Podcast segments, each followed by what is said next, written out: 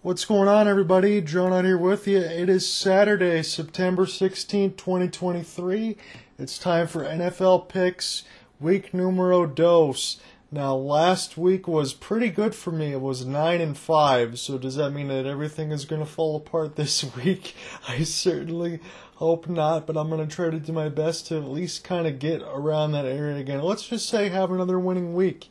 I know the tops was 12 on the side of it, and then there was like three others tied with 11. So I didn't do too bad for that week. I honestly could have got a couple extra ones if I would have, you know, taken the Packers. I would have easily taken the 49ers. It would have been right up there. I screwed myself on a couple. I'll try to fix some of that stuff this week. So let's get back into it. So for our first game, we have the Chargers and the Tennessee Titans. The game's going to be in Tennessee. Now, a lot of these things when you go from last week, go to this week, and you say it's just one game, what are they going to be able to show you? Well, Tennessee and Ryan Tannehill, with his three picks, he looked pretty dreadful. And on the other side, the LA Chargers in between Miami didn't have any problems putting up points. So even though the Chargers are on the road, I feel like the three and a half should be comfortable. I'm going to take the Chargers to get that one done. Green Bay and Atlanta. This one is in Atlanta, and Green Bay only has to cover a point and a half.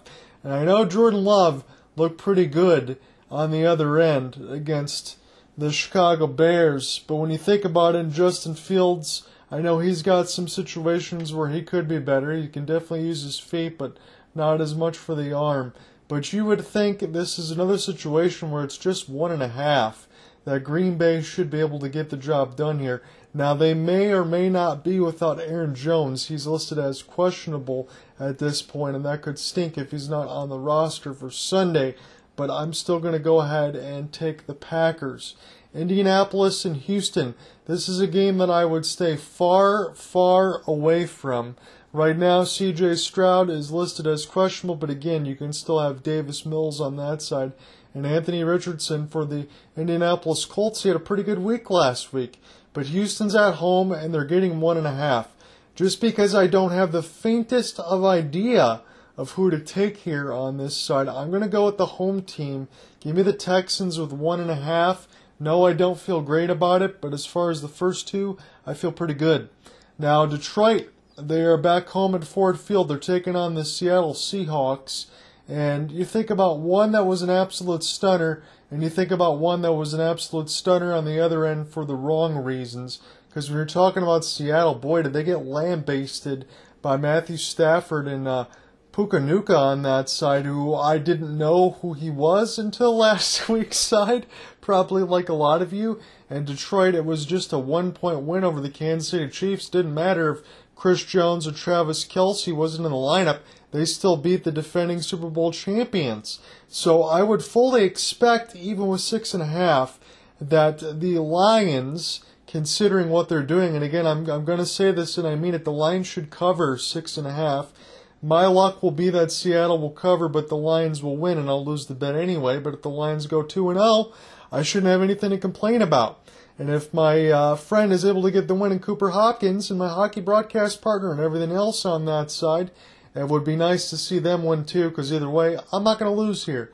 But I will take the Lions to go 2 0 on the season. I'm going to take them to cover, especially with Seattle missing a couple linebackers and be offensive linemen as well. Aidan Hutchinson already had to get triple team to get stopped. I don't think that's going to get any easier, especially if Seattle's missing some starters, so I'll take the Leos. Tampa Bay and Chicago. So we're back in Tampa, and the Bears are on the road. They are getting three and a half. Now, Tampa's defense, whether or whether or not you want to say the Minnesota Vikings are still a good football team, they've started 0 2.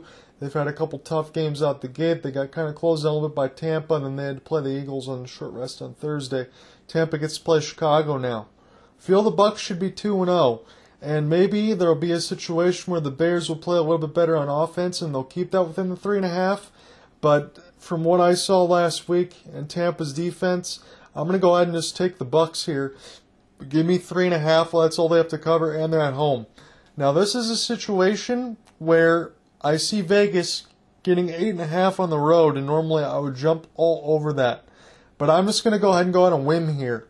I think Buffalo I know the Jets defense is really good last week on Monday night, and that was a heartbreaking situation. Look, I'm not even, I'm like, again, I'm a Lions side, Michigan fan on this side, and uh, even I felt sick for what happened with Aaron Rodgers just four plays in.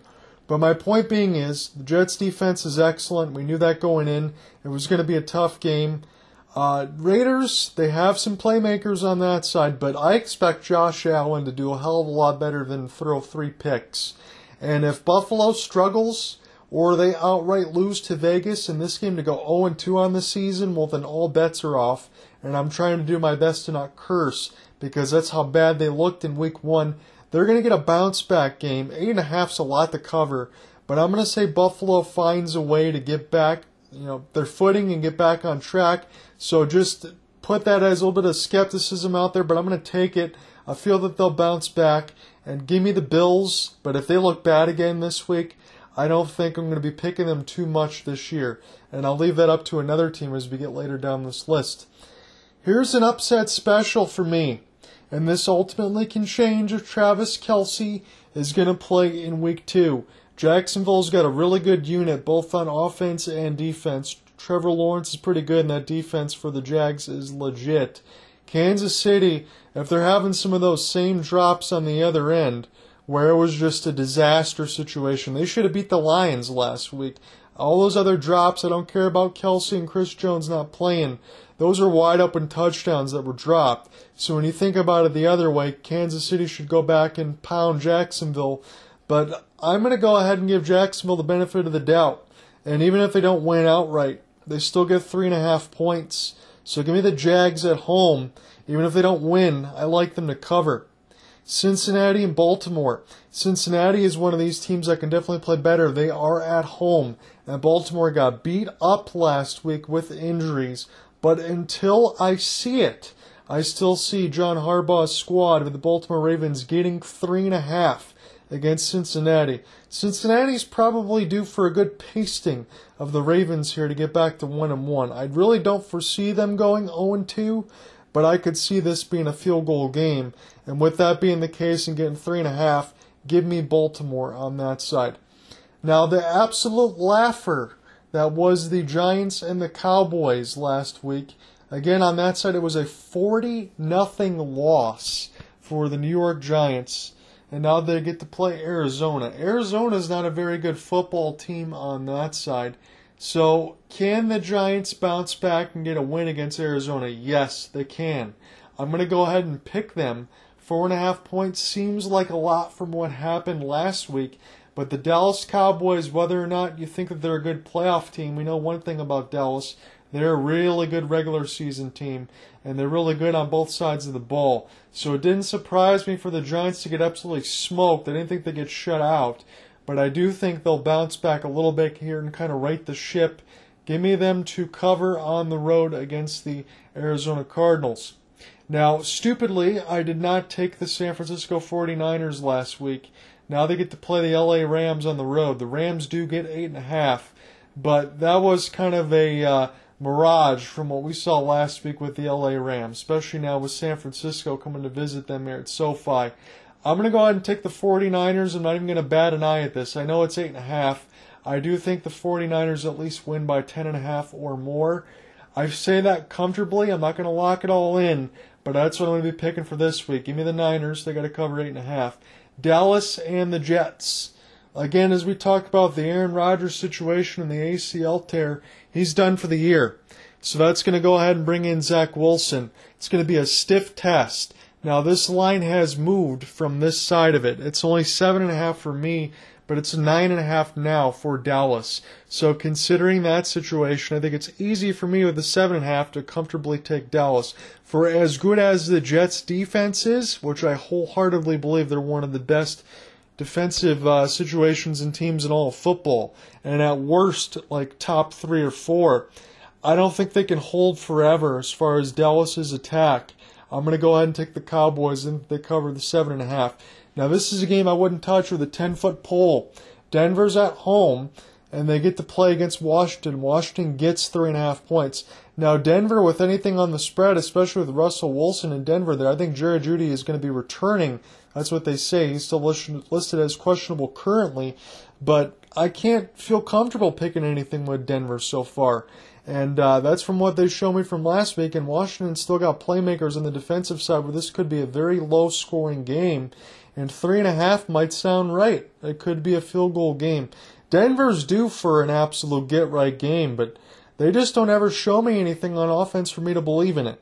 So I'll take Washington on the road. They'll cover the three and a half. They could outright win this thing. Now Miami and New England, maybe Vegas sees something that I don't, and maybe New England has some kind of thing with Bill Belichick on Tua, and they play him well. But Miami's at home, and they only have to cover two and a half against New England. I don't have anything spectacular to tell you on this one, other than like we talked about with the Chargers and the Dolphins last week. Miami can put up a whole ton of points, so I have no question to believe that they couldn't at least cover two and a half. So I'm just going to take the Dolphins. So Derek Carr against Carolina now. Carolina at home getting three and a half. New Orleans, can they cover that? I think they can. Again, you still got Marshon Lattimore. Still got some of the other pieces back on the defensive side. I think it's enough. Give me New Orleans to cover the three and a half. Now this is something I shouldn't pick at all because I got destroyed last week taking Pittsburgh, and Kenny Pickett didn't look all that good. But it's one of the situations for Pittsburgh, right? Haven't they won like 20 straight games on Monday Night Football? And Cleveland and Pittsburgh, they're two teams that don't like each other. Mike Tomlin gets his team to play the best on Monday night. Call it a gut feeling. And this is one of those situations just like the Bills. If Pittsburgh doesn't bounce back here, if the Steelers don't bounce back and the Bills don't bounce back, you won't expect to hear my, their name called too much as far as me making picks this week. But I will take the Steelers, and this might be the last time that I do so. So these are my picks for the week. Again, I don't feel so comfortably with the Lions at six and a half, only because that spread sounds big because I expect Seattle to play a lot better. But at the same time, as we said in Detroit, even though they got the win against the Chiefs, I still think their offense has a few more gears to show. So that's going to be interesting to watch now because if Detroit goes 2 0, you could foreseeably see a situation. I don't want to get too far ahead of myself, but as far as the schedule upcoming with Atlanta and Carolina, if Detroit finds a way to go 2 0 to start the year, which I thought they would be 0 2, then you might have the Lions start 5 and 0. And that's big because the Vikings are already 0 and 2. And if Green Bay drops a game to Atlanta, you, have the NFC North kind of open up for you here. So that's something that you watch for locally. But let me know what you think about the picks. I was 9 and 5 last week. Can I try to get to that same number? We will find out. But admittedly, I don't feel as good about it. But I'll talk to you next week.